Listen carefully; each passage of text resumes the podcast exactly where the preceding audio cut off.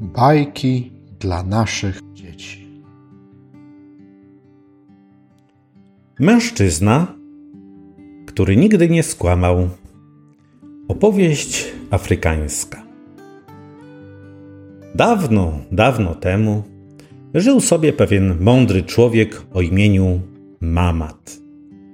Mężczyzna ów nigdy nie skalał swoich ust kłamstwem. Wszyscy ludzie w okolicy, ba, nawet w całym kraju wiedzieli o nim. Swoim dzieciom podawali go za wzór.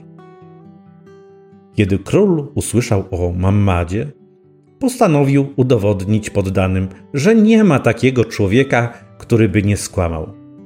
Rozkazał służbie przyprowadzić mężczyznę do pałacu. I wkrótce stanął przed nim sędziwy starzec. Mamat, czy to prawda, że nigdy nie skłamałeś? zapytał król.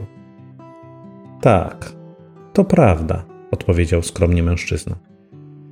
I nigdy nie skłamiesz w swoim życiu? dopytywał król. Jestem tego pewien, odparł Mamat. Ja nie byłbym tego pewien. Radzę ci, więc byś uważał.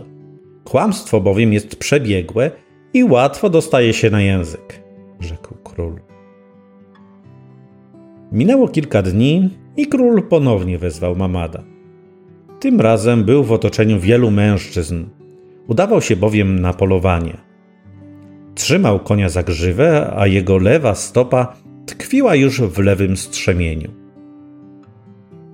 Mamat, udaj się do pałacu i powiedz królowej, że wrócę dopiero jutro w południe.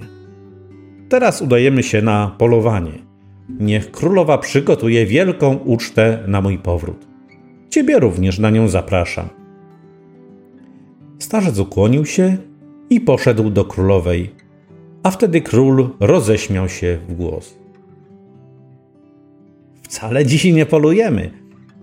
Teraz mamat skłamie królowej, a my będziemy się śmiać z jego rzekomej prawdomówności.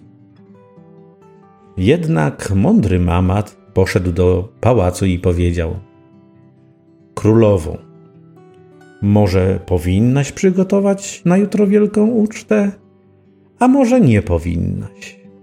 Może król będzie dziś polował, a może nie. Może wróci jutro w południe, a może wróci dziś. To powiedz mi w końcu, jest na polowaniu czy nie? spytała królowa. Nie wiem.